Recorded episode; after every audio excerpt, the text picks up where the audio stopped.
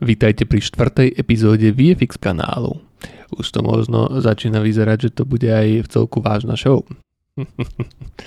no, čo bude dnešnou témou? Dnešná téma je základná terminológia digitálneho obrazu, časť druhá. V skratke pozrieme sa na už trošku odbornejšie termíny, viac spojené s vizuálnymi efektami a videom a filmom ako framerate, container a codec, bitová hĺbka a podobne. Čo sa týka intra, robím teraz docela také batch nahrávanie, takže moc veľké zmeny oproti uh, minulému dielu, ktorý som nahrával včera zatiaľ nie sú. Takže intro stále nemáme, spravím rýchly sumár. Tento podcast sa zaberá vizuálnymi efektami z pohľadu slovenského tvorcu. To neznamená, že nemôžeme rozoberať aj zahraničnú scénu a veľké zahraničné projekty a podobne, ale budeme sa zaoberať z veľkej časti aj témami spojenými s vizuálnymi efektami na Slovensku, takže slovenský reklamný priestor, e, filmy, krátkometrážne, celovečerné a podobne. Dobre, takže poďme rovno do témy.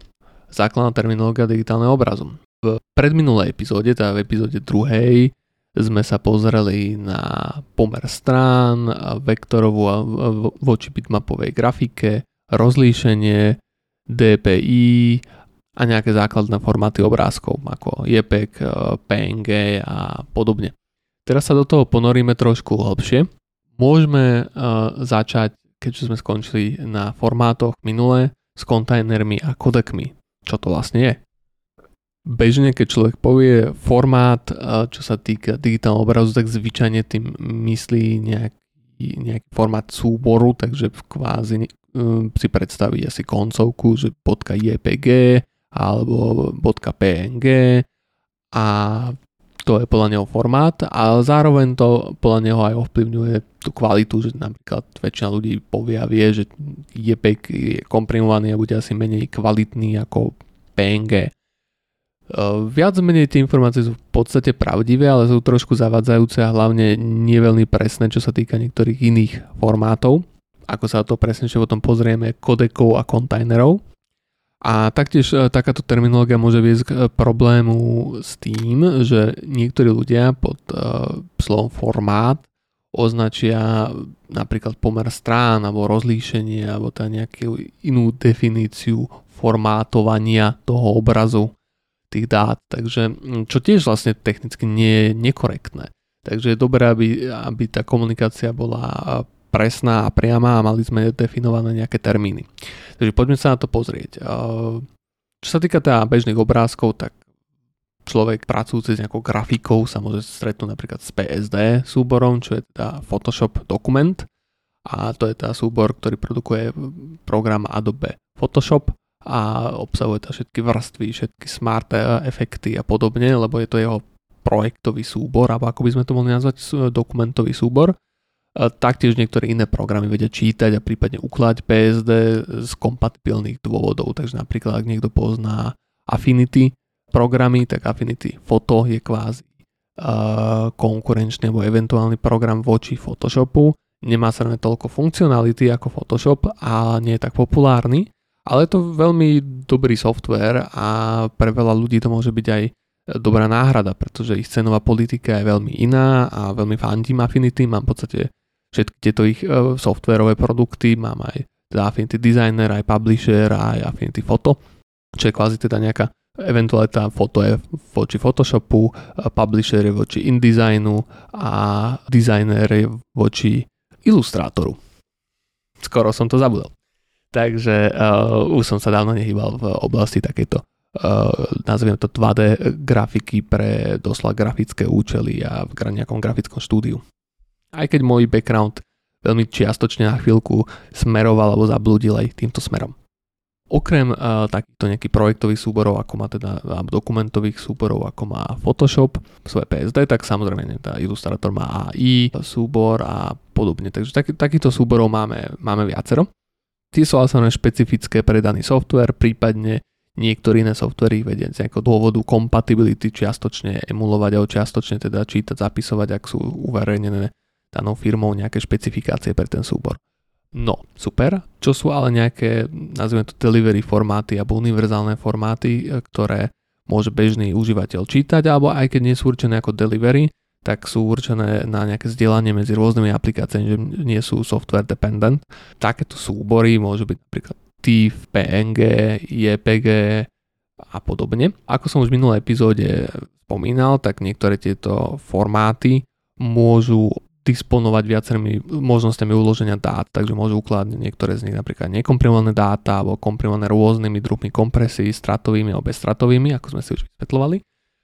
A keď skončíme do sveta videa, tak tam doslova treba veľmi rozlišovať medzi kompresiou a medzi, nazvime to formátom, alebo teda tým extension, tou koncovkou toho súboru a tomu sa hovorí kontajner. Takže vlastne máme nejaký kontajner, doslova si to predstavíme ako niečo, kam vieme uložiť ten súbor, aj nejakú škatulku, kontajner a to je práve teda napríklad .mov, mov od Apple, QuickTime formáty potom MP4 napríklad, čo sa týka viac nejakých, nazvime to, niečo by som slovo, že profesionálnych formátov, ale čo sa týka teda nejak používaných. Potom sa nám pri pre ľudí, ktorí skôr enkodujú za účelmi domácej archivácie e, digitálneho obrazu, tak môžu poznať ešte má trošku MKV, ale teda skôr by som teraz smeroval nejakým profesionálnym formátom, tak tam je naozaj častokrát MP4 alebo MOV. Potom sa môže byť len 4V a podobné nejaké špecifika k tomu, keď obraz e, obsahuje len obraz alebo tak, ale tam máme tieto dva formáty.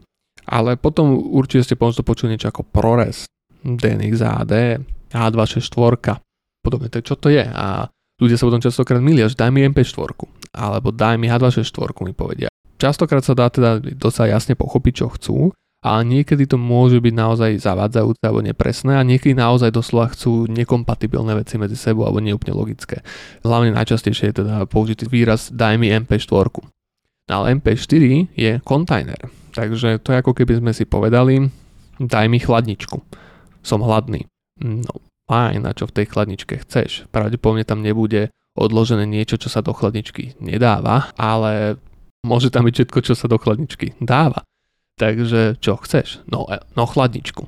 Takže tým pádom dochádza ku komunikačnému problému. Takže tam je práve dobre rozumieť tomu, aký je rozdiel medzi kontajnerom a kodekom. Takže ako sme si vysvetľovali v tej druhej epizóde niečo o kompresiách, tak vo videu je to o to viac dôležité, pretože základom videa a videoobrazu je to, čo že väčšina ľudí vie, ale niekedy si to niektorí ľudia neuvedomujú, takže povedzme si radšej túto základnú informáciu, je to, že video je len sekvencia obrázkov, je to sekvencia jednotlivých fotografií, takže máme niekoľko fotografií, tým zaznamenáme pohyb. Naše ľudské oči e, majú tzv. pamäťový efekt, takže keď im zobrazíte jednotlivé obrázky dostatočne rýchlo po sebe a tie obrázky opisujú pohyb rozdelený v čase nejakej nadväznosti, tak a naše oči a mozog spoja tento vnem do plynulého pohybu.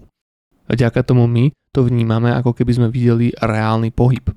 Na tomto princípe stojí kinematografia. Aj moderné 4K, Blu-ray a neviem čo iné, je to stále záznam jednotlivých obrázkov, takže napríklad 24 krát za sekundu odfotografovaný obraz pred kamerou a k tomu samozrejme v dnešnej dobe bereme za súčasť zvuk, prípadne titulky a podobne. Ale základom tej video časti, tej obrazovej časti, je práve táto sekvencia jednotlivých obrázkov. Keď pracujete s dnešnými vysokokvalitnými digitálnymi fotoaparátmi s vysokým rozlíšením, tak viete, že pokiaľ fotografujete do napríklad RAW, takže to súrových dát, tak eh, fotografie to určite poznajú, tak určite viete, že kľudne jedna fotografia môže zaberať 30 MB, 60 MB, 80 MB v podstate vieme, že nejaká takáto veľkosť blížiacia sa napríklad 100 MB na jeden obrázok je pomerne veľa. Samozrejme, že dnes máme USB kľúče, ktoré majú stovky gigabajtov a oproti tomu môže 100 MB vyzerať málo, ale teraz si uvedomím, že to je jedno poličko, jedna fotografia. A keď chceme točiť video, napríklad štandardné video, alebo no, video, filmový štandardný frame rate, k tomu termínu sa teraz vlastne môžeme teda priebežne dostať. Frame rate. Čo to je frame rate? To je práve, uh, alebo teda FPS je skrátka, frames per second. Tak tento termín uh, označuje presne, čo tá anglický názov hovorí, počet snímkov za sekundu, alebo tá frame rate, takže množstvo snímkov, hej, alebo sekvencia rýchlo snímkov. To pre film klasický, premietaný na plátne, býva štandardne 24. ale máme aj rozdielne štandardy pre televíziu, z ktorých vychádzajú teda uh, niektoré iné bežné spôsoby točenia filmu, ale videa a to je v Európe primárne 25 snímkov za sekundu a v Amerike 29,976 a 30 snímkov za sekundu. E, to sú vlastne štandardy vychádzajúce z televízneho vysielania, ktoré bolo. My sme mali v Európe teda normu PAL, alebo v prípade, že SECAM.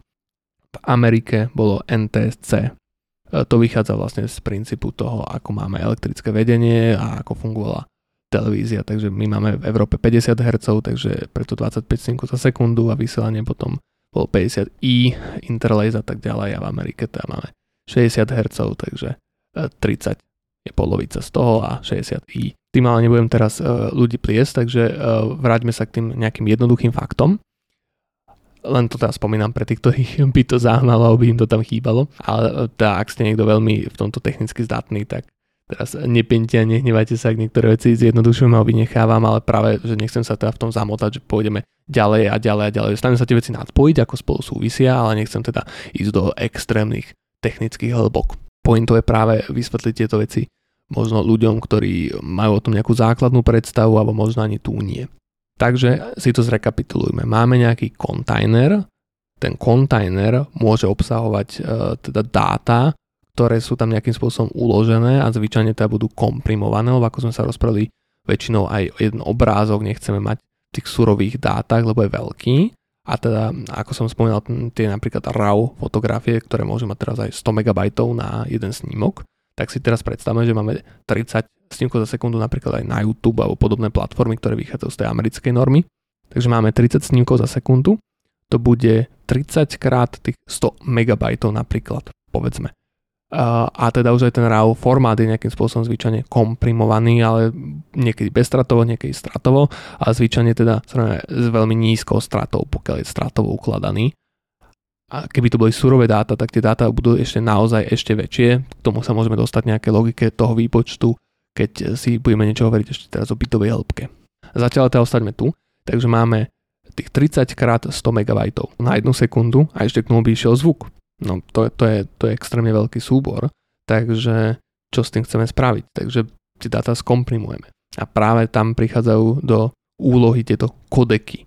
Kodek je v podstate len nejaký iný názov pre nejaký ten kompresný algoritmus, e, ktorý je ale v prípade videa niečo komplexnejší ako v prípade samotných obrázkov, pretože ako logicky už chápeme z tohto konceptu, ako video funguje, že to je sekvencia obrázkov, tak eh, tých dát bude naozaj veľa a potrebujeme ich tam uložiť, ale zároveň môžeme sa hrať s viacerými konceptami, pretože jednotlivé foto, nazvime to, alebo obrázkové kodeky, alebo teda nejaké kompresné algoritmy môžu eh, pracovať eh, s nejakým jednoduchým matematickým zjednodušením obrazu alebo môžu pracovať s tým, že využívajú vlastnosti našich očí a vedia schovať niečo v nejakých frekvenciách, vysokých, nízkych, e, keď sú nejaké detaily vedľa seba, nejaké farby a podobne, tak týmto spôsobom e, môžu e, vlastne ušetriť dáta, ubrať niekde nejaké informácie tak, aby sme to nevideli. Takže pokiaľ nechceme ten obrazok nejako editovať a nejak tie dáta odtiaľ získať,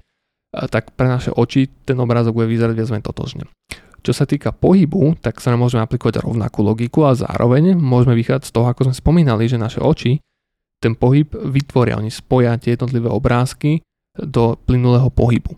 A vďaka tomu pri nejakom rýchlom pohybe môžeme využiť ďalšie takéto klamy našich očí na to, aby sme kvázi zachovali vizuálny zážitok, ale zároveň ušetrili dáta. Takže pokiaľ sa jedná o nejaký rýchly pohyb, a ten pohyb je ešte teda spojený s pohybovou neostrosťou, ktorá sa zvyčajne teda v kinematografii používa z princípu toho, ako funguje kamera, ale taktiež teda my aj vlastnými očami vidíme nejakú pohybovú neostrosť, takže nám to prirodzené.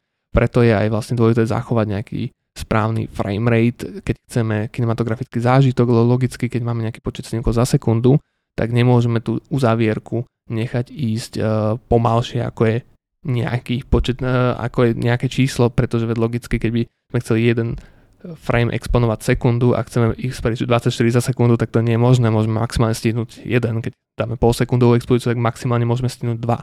Takže tým pádom sú tam nejaké pravidlá a nebudem teraz do detailov rozoberať, ako funguje uzavierka vo fotoaparáte a uzavierka v kamere, ale to môže byť teoreticky možno nejaká iná epizóda, ale v skratke ten štandard je ten, že sa použije ten 180 stupňa uzavierka, takže si môžeme predstaviť, že je to v podstate polovica toho času, ktorý potrebujeme, je uzavierka otvorená, exponujeme a druhá polovica bola ponechaná na transport filmu. A to vlastne vnímame ako nejaký prírodzený motion blur, prírodzenú pohybovú neostrosť, ktorá je vlastne zapečená vo stovkách kinematografických diel, ktoré sme videli a vnímali. Preto napríklad, keď bol točený Hobbit 48 snímkov za sekundu, tak aj ten počet snímkov za sekundu a aj ten motion blur s tým spojený nám pripadal často nám filmárom, ale myslím si, že aj bežným divákom pripadal hodne neprirodzený a taký televízny, zvláštny, umelý, taký videoidný, pretože to nemalo ten filmový feel, filmový pocit z toho nešiel. Takže tieto kodeky potom uh, delíme v podstate na tzv. intraframe a interframe kodeky a to je práve ten princíp, že niektoré tie kodeky pracujú iba v rámci jedného snímku tak ako fotografické kodeky, takže každý snímok je separátne skomprimovaný. To sú zvyčajne kodeky, ktoré produkujú väčšie súbory a sú viac určené na nejaké profesionálne účely, ešte na dodatočnú editáciu toho videa. A taktiež sú menej náročné na dekodovanie, lebo každý ten snímok vieme odtiaľ dostať, takže sú vhodné napríklad na strich, takže napríklad ProRes je takýto kodek. Alebo potom máme kodeky, ktoré sú určené na finálne delivery, na finálne pozeranie, a to sú práve že kodeky, ktoré pracujú s tým, že využívajú na šetrenie miesta aj vlastnosti našich očí, ktoré súvisia s pohybom. Takže napríklad uh, využívajú niečo, čo sa hovorí group of frames a podobne, to je skupina snímkov, takže ukladajú niečo, čo sa hovorí pohybové vektory, a to motion vectors a môžu uložiť len niektoré B-frames a I-frames, takže znova idem asi už zbytočne na komplikované termíny, takže zjednodušene povedané, uložila niektoré snímky celé a potom k ostatným snímkom sú uložené len informácie, že kam sa niektoré pixely alebo skupiny pixelov posunuli. A vďaka tomu a šetríme miesto, lebo zapísať, že toto posunme tam, to posunme tam, to posunme tam, je oveľa šetrnejšie ako každý pixel zapísať znova a logicky tento princíp funguje, pretože keď máme video, tak zvyčajne máme nejaký pohyb elementov, ktoré v tom obraze sú, takže z jedného snímku na druhý snímok len tak nezmiznú, niekam sa posúvajú, takže práve takýto spôsob je efektívny. Ale áno, pokiaľ ten, ten pohyb je veľmi veľký, tak potom to sú práve tie niektoré komprimačné artefakty, ktoré vidíme vo filmoch, pokiaľ sú hlavne viacej skomprimované, keď pozrieme nejaký streaming, alebo keď niekto pozerá možno nie originál Blu-ray, ale nejaký RIP do nižšej kvality, tak potom práve môže byť nejaké rozkockovanie, rozblokovanie niektorých častí obrazu. A to sú práve tie skupiny, ktoré sa posunuli niekam moc a tie dáta nestačili na to, aby to kvalitne opísali a vznikol vlastne bordel jednotlivých blokov, ktoré na seba ne, nezapadajú do seba dobre. Takže to máme skupinu container, codec a framerate. Keď mi niekto povie, že chce MP4, tak hovorí vlastne dostatočnú informáciu, pretože skôr je efektívne povedať, aký kodek požadujete, pretože ten rozhoduje o tom, či to bude intraframe alebo interframe, ten uh, rozhoduje o nejakej potenciálnej kvalite a potom aj ešte aj o ďalších nejakých možnostiach, aj o tej bytovej hĺbke, ku ktorej sa chvíľku dostaneme. A ako keď poviete, že aký chcete kontajner, ten kontajner je naozaj zvyčajne veľmi všeobecná informácia, pretože MOU kontajner môže obsahovať aj ProRes, aj H264, aj DNX HD, aj DNX HR kodek, mm, aj Animation kodek, čo je v podstate sekvencia PNG-čiek, takže naozaj tam, tam je veľké množstvo toho, čo to vlastne môže znamenať. A to isté ten MP4. MP4 môže byť H264, ale môže to byť teoreticky aj H265 kodek a môže to byť aj nejaký, eh, ja neviem, Motion JPEG kodek a podobne. Existujú sa na niektoré pravidlá, že niektoré kontajnery nespolupracujú s niektorými kodekmi, alebo aspoň nie to oficiálne, nie, nie sú podporované, ale stále zvyčajne platí to pravidlo, že ten kontajner zvyčajne môže obsahovať viacej kodekov v sebe, alebo podporuje viacej kodekov. Za zmienenie ešte v profesionálnom svete môžu stáť uh, napríklad MXF kontajner. MXF kontajner tiež není formát veľakrát ľudia, ktorí pracujú v televízii, skôr, skôr kodek používaný v Avide a televíznom systéme, mi povedia, že mi dajú MXF. No MXF tiež môže byť napríklad DNX HD kodek, ale môže to byť aj iný. Uh, samozrejme ten MXF formát je viazaný na určité pravidlá, takže je tam menej tých možností, ale stále keď mi to povedia, povedia takýmto spôsobom, tak som si není na 100% istý, čo mi odozdajú, alebo opačne, keď povedia, že chcú po mne MXF, tak pokiaľ mi nepovedia, že aký aké nastavenia, nazvime to, aký, aký druh MXF chcú, tak tam naozaj môže dôjsť k problému v tej pipeline, že ten súbor nebude to, čo požadujú. Frame rate je samozrejme tiež veľmi podstatný, ale zvyčajne uh, aj keď je veľmi určujúci veci, tak uh, není s tým až taký problém, pretože pravdepodobne bol určený už pri snímaní toho projektu a v našich končinách sa zvyčajne tá používa 25 snímkov za sekundu, v iných končinách teda iný frame rate takže tam naozaj zvyčajne s tým nie je až taký problém. A samozrejme, pokiaľ v našich končinách dostanete materiál 29,976 a nie je to americká produkcia, tak ja sa aspoň teda osobne zvyknem pýtať, či bol korektne ten materiál vyexportovaný, prípadne ak to sú dáta priamo z kamery, či boli korektne natočené a či toto je ich cieľ. Dobre, poďme ďalej. Bytová hĺbka. Takže čo je to bytová hĺbka? No, keď sme sa už rozprávali v tej druhej epizóde o pixeloch a o nejakej veľkosti súborov a o formátoch a teraz sme sa tak pre, presnejšie si to priblížili na nejaké kontajnery a kodeky, tak ešte nám chýba jedna informácia o dátach a o tom, ako sú zapísané. A to je práve bytová hĺbka. Rozprávali sme sa o nejakých bytoch a bajtoch a podobne minule, takže že ten obraz môže byť opísaný nejakými týmito dátami. No a práve to bytovou hĺbkou určujeme, koľko tých dát chceme venovať tomu rozsahu tých dát e, obrazových. Takže poďme si to vysvetliť na príklade. Bytovú hĺbku zvyčajne udávame v dvoch možných spôsoboch. Buď ju udávame per channel, alebo teda na kanál, alebo ju udávame celkovo. Takže to môže byť taký trošku uh, zmetočný prvok pre ľudí. Vo videu je to zvyčajne riešené na kanál, ale v statických obrázkoch sa práve niekedy používa aj to označenie celkovej bytovej hĺbky, takže si to poďme vysvetliť. Uh, mohli ste počuť niečo, čomu sa hovorí 8 bitový obraz, 10 bitový, napríklad 12 bitový, čo sa týka videa. 8 bitový obraz v tomto prípade znamená, že máte 8 bitov per channel. Takže tak ako sme si povedali, že teda video obraz je zložený z jednotlivých frameov, snímkov, ako keď fotografií, tak uh, jednotlivé tie fotografie sú zložené z pixelov a každý ten pixel má tri hodnoty. RGB, alebo teda red, green, blue, alebo teda červená, zelená, modrá. Takže pokiaľ náhodou niekto nevie, tak tam sa uplatňuje teória miešania farieb svetla. Takže tak ako môžete mať miešanie farieb na palete, ak je niekto maliar alebo tak, tak to je iná teória miešania, to funguje inak, sú nejaké pigmenty alebo ten nejaký druh farbiva. A vo fotografii a technológiách ako obrazovky a projektory a podobne pracujeme so svetlom, znamená farba svetla. A tam sa uplatňuje teória miešania farieb svetla aditívna a subtraktívna, a tá aditívna je práve to, že svetlo je aditívne, čo tá naozaj takto vychádza z fyziky svetla. Čo to znamená? Takže keď máme biele svetlo, tak to znamená, že to sú vlastne všetky farby dohromady. Čo takto môže znieť nezmyselne, veď keď zoberiete farby na palete a všetky zmiešate, tak vznikne nejaká, neviem, tmavá brečka. Ale to je práve tá pointa, že svetlo je aditívne, takže on sa ščítava. Takže keď zasvietite baterkou a zasvietite na to isté miesto ešte druhou baterkou, tak to miesto bude svetlejšie alebo zasvietite lampu nejakú slabú v miestnosti a potom zasvietite silnú baterku, tak na tom mieste, kde svieti tá baterka, to svetlo bude ešte silnejšie, tak sa sčítava. A to isté platí pre jeho jednotlivé farby. Takže biele svetlo je vlastne zložené zo všetkých farieb. Všetky sú sčítané a tým pádom je to tá najsvetlejšia, najčistejšia biela farba.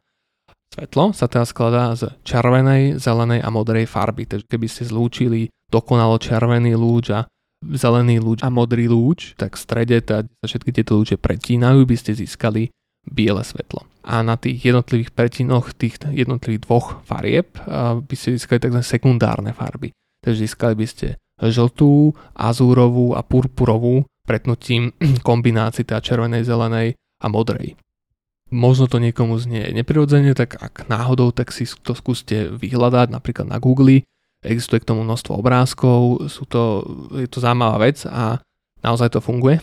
Keď poznáme túto teóriu aditívneho miešania farieb, tak sa vlastne môžeme rozprávať o tom, prečo tá červená, zelená, modrá, no logicky vychádza to z tejto fyziky a keďže potom aj zariadenia, s ktorými tam pracujeme ako fotoaparát zaznamenáva svetlo, hej, monitor vyžaruje svetlo, projektor vyžaruje svetlo, takže práve preto sa používa toto aditívne ščítavacie e, miešanie farieb, lebo tak budú aj tie jednotlivé zariadenia fungovať. Pokiaľ sa rozprávame o tlači, tak preto tam máte takzvaný CMYK, ak niekto už počul, alebo teda cyan, magenta, yellow a black, práve z toho dôvodu, lebo to je teda to subtraktívne miešanie, to je to druhé, to je subtraktívne odčítavacie, takže keď máte biele svetlo a budete do neho vkladať filtre pre jednotlivé farby, tieto doplnkové, takže cyan, magenta, yellow, alebo teda azúrová, purpurová a žltá, tak vlastne keď spojíte všetky tieto tri filtre, tak odfiltrujete veškeré svetlo, takže bude čierna, nebude žiadne svetlo a na tých jednotlivých pároch týchto farieb vám vznikne tie základné farby, to je červená, zelená, modrá. A tá, táto teória funguje aj pri v podstate tých pigmentoch alebo atramentoch čiastočne, ale sa nám nie je to dokonalé, lebo tie látky jednotlivé nebudú dokonalé, to sa stále rozprávame o nejakom filtrovaní svetla, nie o tom, že miešame farby na palete alebo um, tlačiareň mieša farby, takže preto ten priestor není cmi, ale je to cmik, lebo je tam ešte tá black navyše na to, aby ste dosiahli naozaj tú čiernu. Nás teraz zaujíma to RGB, teda red, green, blue, červená, zelená, modrá.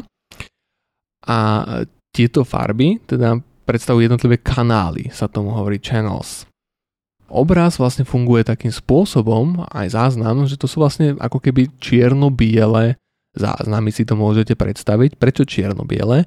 No to je len nejaký druh reprezentácie, môže to byť čierno-červené, to je jedno, ale pointa je tá, že teda je to nejaký záznam hodnôt, takže žiadna bude čierna, najvyššia bude biela, stredná bude stredne šedá a podobne. Takže máte takýto záznam a teda tento záznam, keď aplikujete iba pre červenú farbu, zelenú farbu a modrú farbu, pre ten pixel, tak získavate finálnu farbu, lebo sa namiešajú potom tieto hodnoty. No ale ako to zapíšete? Koľko odtieňov tej farby môžete zapísať? Čo bude, aká hodnota bude maximálna farba, aká hodnota bude stredná? No a tam práve prichádza do úvahy táto bitová hĺbka. Koľko teda môžem tých dát tomu obetovať? Takže 8 bitov v tomto prípade znamená 8 bitov na kanál, ako sme si hovorili, takže napríklad červený kanál bude mať 8 bitov zápisu, takže to je presne 256 hodnôt. 0 až 255 sú tie hodnoty, takže keď aj miešate farby napríklad v Photoshope alebo inom programe, tak si môžete všimnúť, že častokrát, pokiaľ nemáte zvolený nejaký iný spôsob e, reprezentácie týchto informácií, tak uvidíte, že maximum bude 255, takže keď chcete dať plne červenú, tak dáte R255, green 0, blue 0. A prečo je to takýmto spôsobom? To je čisto technická vec, že teda v tom počítači sa tie dáta zapisujú od 0, od ID 0, nie od 1. Takže teda je to stále 256 hodnôt, keď počítate 0 ako už nejakú hodnotu. No ale finálny obraz teda teoreticky není 8 bitový, je to 8 bit per channel, Takže keď zoberiete RGB, tak by to bolo vlastne 24 bitov, lebo 8, 16, 24. Takže práve preto sa môžete niekedy stretnúť s tým, že máte 24 bitové miešanie farieb alebo 24 bitový obrázok alebo obraz. E, ak si niekto pamätá ešte, keď sa zvyklo vo Windows nastavovať, či budete mať high color alebo true color, miešanie e, farieb, to zobrazenie počet farieb e, na vaše pracovné plochy a celkovo v počítači, tak to sa práve jednalo k tomuto tu, že ste mohli teraz zvoliť, koľko bitov bude mať celková grafika, ktorá je počítaná na všetky kanály. No ale potom zvyčajne počujete pojem, že to je 32 bitový obrázok, nie 24 bitový. A prečo? No to je z toho dôvodu, že v tom štandarde sa počíta ešte so štvrtým kanálom a to je alfa kanál. Alfa kanál zvyčajne e, obsahuje masku, takže nejakú transparenciu. Takže keď máte vlastne niekde vo Photoshope opacity alebo transparency alebo nejakom inom softveri, tak vlastne to není mágia, ono v podstate neexistuje žiadna transparency, môže to byť reprezentované pre vás, ale v realite len ďalší takýto čierno-biely kanál, nejaké hodnoty, kde teda napríklad 0 môže znamenať, že plne priesvitné, 1 1, alebo teda keď máme 8 bitov, tak 255 bude, že to je plne opaque, ako nepriesvitné a 0 bude teda priesvitné. 128 bude stredne priehľadné a takýmto spôsobom, no pardon, ešte priesvitná priehľadné, takže to som ešte doplýtal tieto termín. Technicky by sme sa mali baviť o priehľadnosti, nie priesvitnosti. a takže pardon, ak som iritoval nejakého kameramana. Takže 128 bude stredne priehľadné. Dobre, vráťme sa k pointe. Máme teda takto ďalší kanál a tým pádom 4x8 je 32. Takže z toho dôvodu 32 bitový obraz.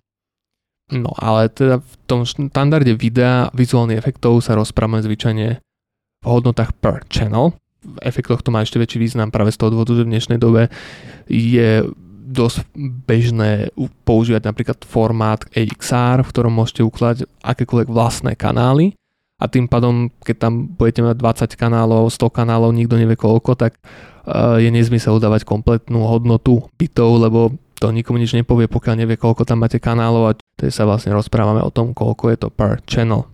Takže 8-bitový obraz per channel je tých 256 hodnot, čo naozaj, keď sa na tým zamyslíme, nie je až tak veľa.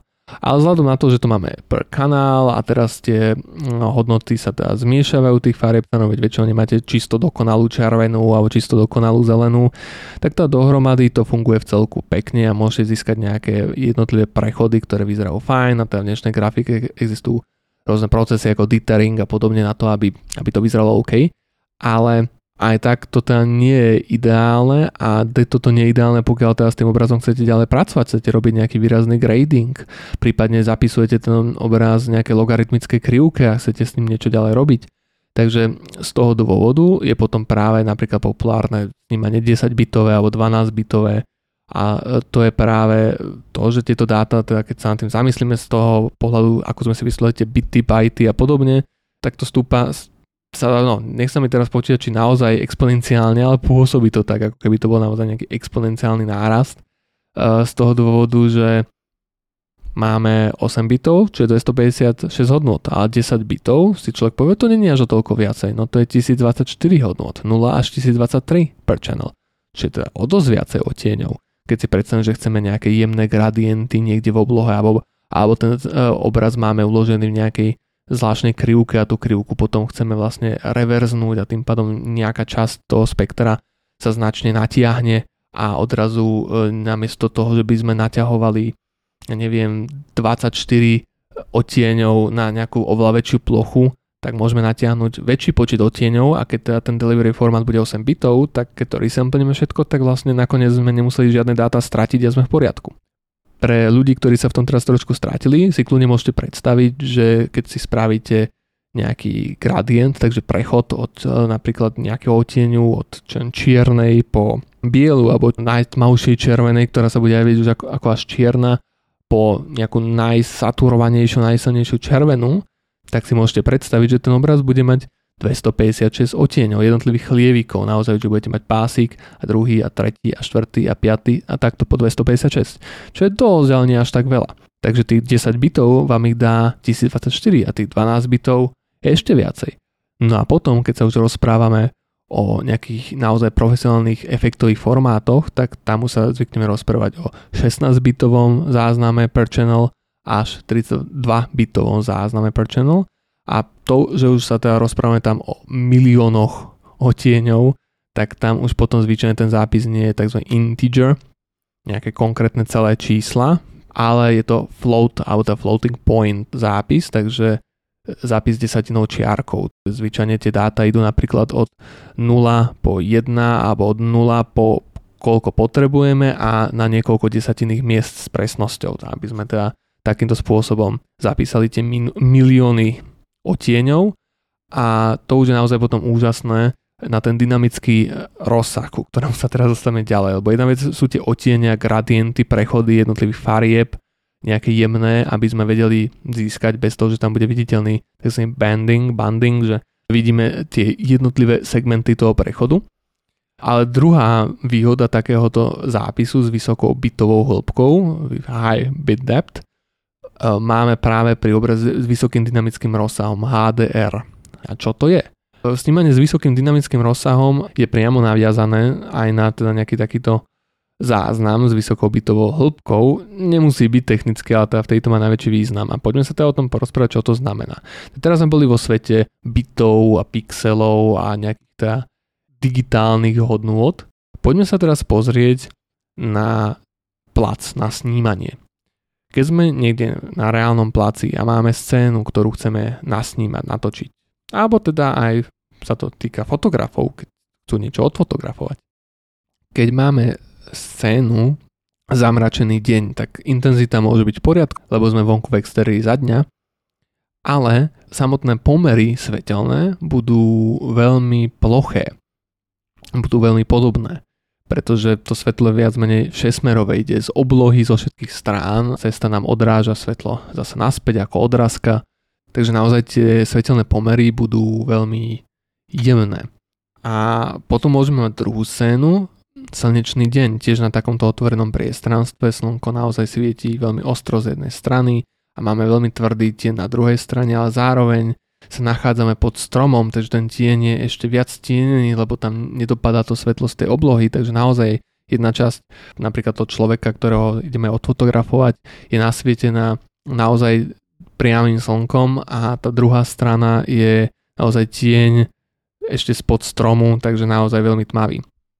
Naše oči majú veľmi vysokú schopnosť vnímať vysoký dynamický rozsah a veľmi sa vedia prispôsobovať svetelnej situácii pokiaľ sme teda v tme, tak strácame možno schopnosť nejakého rozlíšenia farieb a Uh, nie, niektorých detailov, ale teda stále nejakým spôsobom obraz vidíme, keď sme na svetle, tak zase okrem toho, že teda použijeme aj tyčinky a čapíky, ale máme teda aj zreniču, takže, tak, ktorá funguje veľmi podobne ako clona na, v objektíve, takže tá sa uzavrie a vieme limitovať množstvo svetla, ktoré nám dopadá na sietnicu.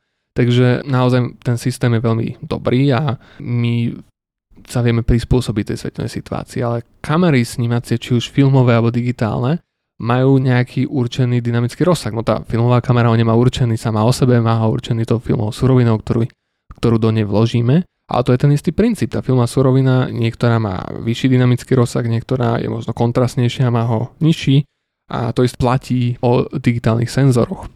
Otázka dynamického rozsahu hovorí o tom, že keď máme nejaký tieň a nejaké najtmavšie miesto v tom obraze, takže ten tieň pod tým stromom niekde dole a potom máme ten najvyšší highlight, takže tá obloha alebo napríklad lesk pod na čele toho človeka, ktorý sa leskne, tak tieto dve hodnoty budú veľmi podobné, pokiaľ sa jedná o to nejaké meké osvetlenie ale budú veľmi rozdielne. Jedna bude oveľa tmavšia ako druhá.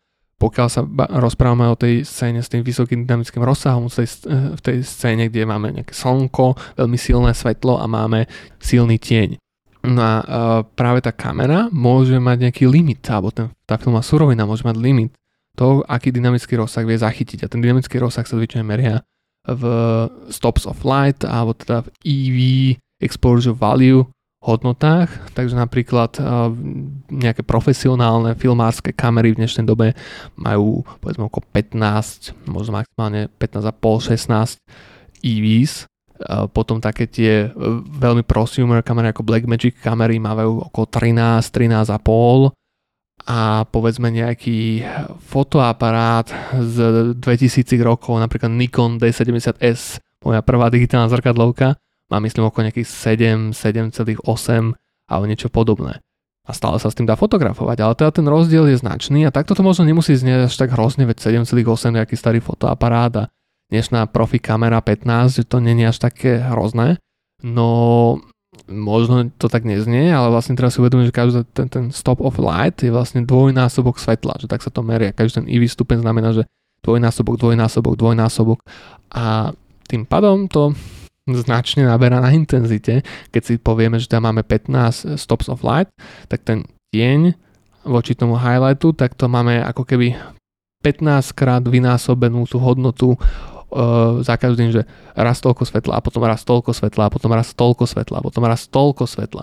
Takže to naozaj zasa v podstate exponenciálne nám stúpa a taká scéna s vysokým dynamickým rozsahom naozaj môže mať väčší dynamický rozsah ako aj tá kamera, ktorá sníma napríklad 15 stops of light.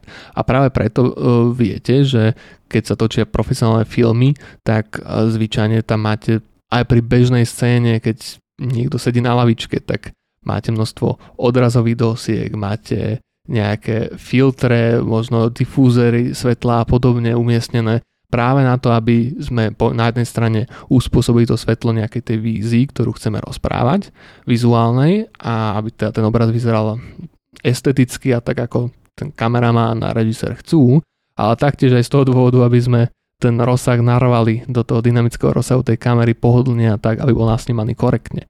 A film, filmová surovina mala naozaj ten rozsah okolo nejakých 15 EVs, čo donedávna digitálne kamery ani nedosahovali, teda stále v tomto mala výhodu a dodnes teda e, sa ten film trošku inak správa, čo sa týka toho dynamického rozsahu, že nie je to ten e, digitálny záznam, že máme hodnotu, máme hodnotu a už nemáme hodnotu, už je to urezaná biela, ten, ten fotochemický proces sa takto nereaguje, takže ten roll-off nejakých tých highlightov bude vždy vyzerať inak a inak reagovať. Niekde už aj, kde by sme možno povedali, že už sa tam nezaznamenáva rozdiel, už to viac dynamického rozsahu nemá, tak stále tá reakcia na to väčšinu svetla, svetla bude trošku iná ako u tej digitálnej technológie. Dobre, ale to je zase na inú tému. Takže e, vráťme sa naspäť k tomu, že to je teda ten dynamický rozsah.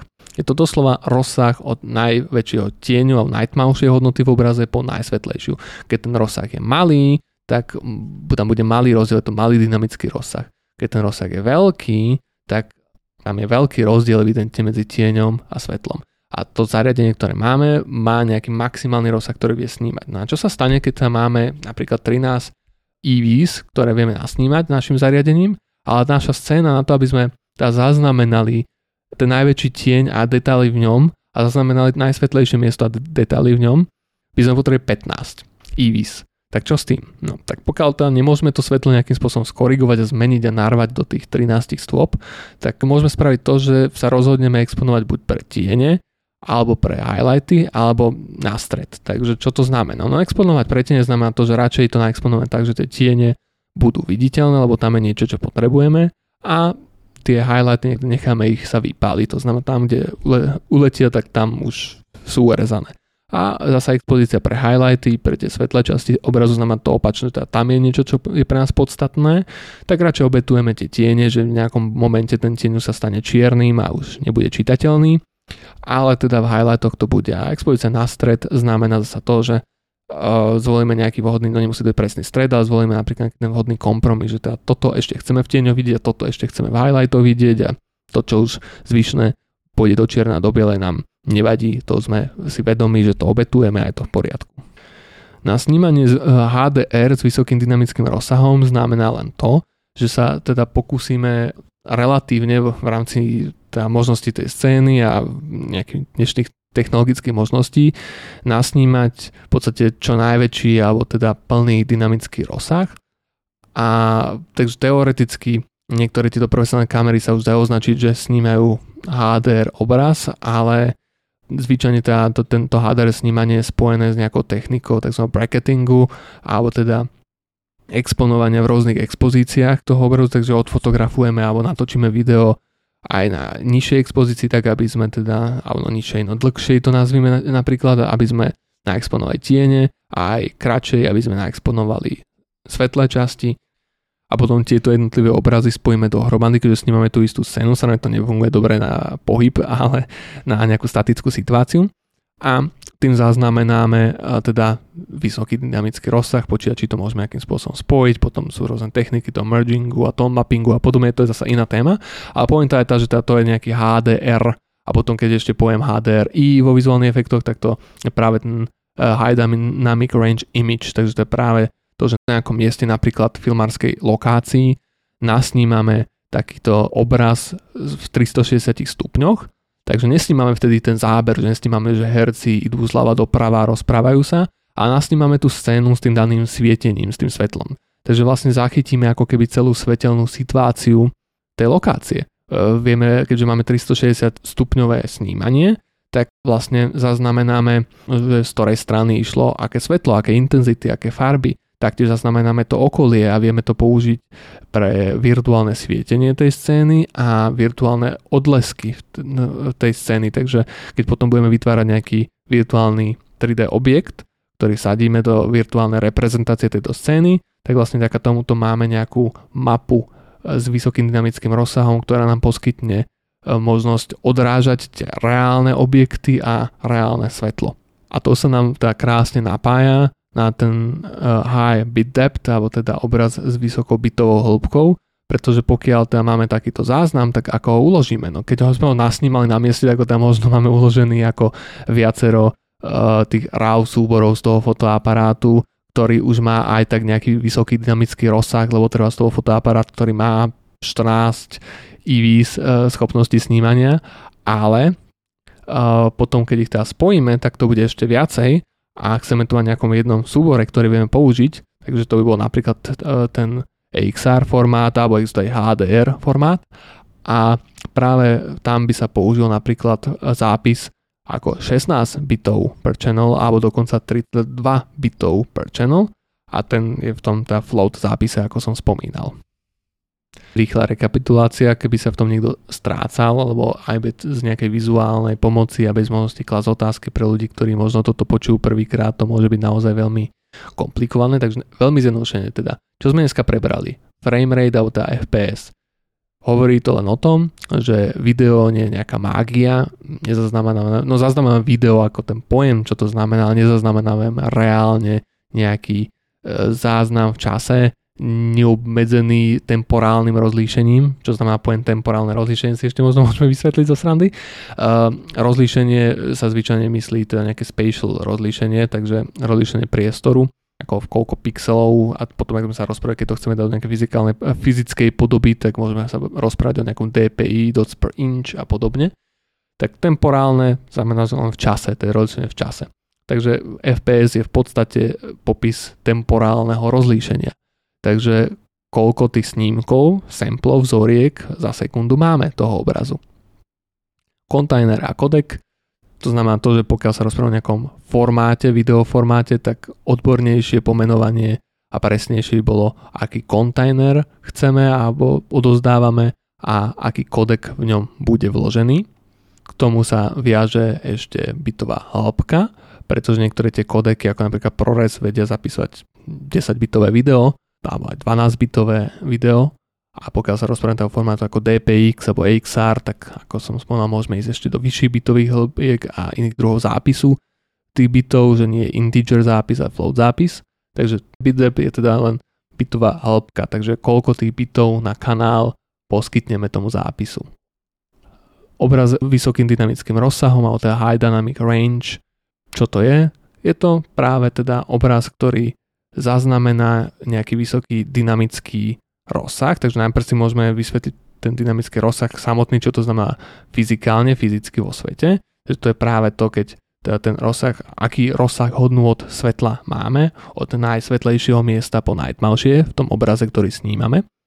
A potom teda ten záznam, ktorý zaznamenáva niečo, čo je nadštandardné na dnešnú dobu sa označuje ako HDR a z toho vlastne potom vychádzajú aj rôzne uh, spôsoby zápisu s vysokobytou hĺbkou a taktiež teda ešte HDR sa potom viaže v dnešnej dobe na HDR zobrazovacie štandardy, ktoré som tu v podstate nejako moc nespomínal, ale mal by som ich zrejme načrtnúť, keď si to teraz uvedomím.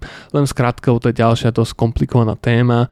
To je práve tá technológia, ktorá sa snaží zobrazovať potom e, pre toho konzumenta, keď vidíte na televízore napríklad napísané HDR, a teraz som sa, sa rozprával o tom HDR z pohľadu vizuálnych efektov, keď zaznamenávate obraz. A teraz z pohľadu toho konzumenta ešte ten HDR znamená teda, že máte zariadenie, ktoré ho vie zobraziť. Takže práve zariadenie, ktoré vie vydať veľa svetla a pravdepodobne aj zvyčajne v dobe s tým spojený vyšší gamut farebný a ďaká tomu teda môžete ten záznam, ten, ten film, video, fotku, niečo vnímať v tom naozaj vysokom dynamickom rozsahu. Tým by som už uzavrel naozaj túto epizódu. Ďakujem všetkým za pozornosť. Pokiaľ teda chcete písať nejaké otázky nejakou formou, kontaktovať ma alebo uh, dať na malý follow, ktorý určite poteší, alebo prípadne chcete nechať nejakú uh, peknú recenziu uh, na niektorých z platform ako Spotify alebo Apple Podcast, tak mi to určite pomôže. Poprvé ma to poteší a po druhé to pomôže šíriť tento podcast, aby boli poslucháči, tým pádom sa viacej ľudí dozvie tieto informácie a taktiež to bude mňa motivovať k tomu, že, že sú na druhej strane nejakí poslucháči, ktorých to zaujíma a že ten podcast nejakým spôsobom rastie a ľudia ho počúvajú a má pre nich nejaký význam. Takže ďakujem veľmi pekne. Ešte malý sneak peek k budúcej epizóde. Na budúce v epizóde 5 sa budeme rozprávať o umeleckých školách na Slovensku. Budeme sa rozprávať o tom, že veľa ľudí sa bojí dať študovať eh, deti na, eh, do oblasti umenia, myslia si, že sa s tým nemôžu uživiť, nevedia si úplne predstaviť, čo by mohli robiť a budeme sa rozprávať o zúškach, stredných školách a podobne. Tým nehovorím, že tam bude nejaký komprehensívny zoznam všetkých škôl, to taký research som nerobil, ale uh, o niektorých školách viem, mám z nich známych, na niektorých školách som teda študoval. Budeme sa rozprávať o nejakom princípe umeleckého školstva, o tom, ako to vlastne funguje, ako je to možno trošku rozdielne od niektorých iných škôl, takže klauzorné skúšky a talentové skúšky a podobne.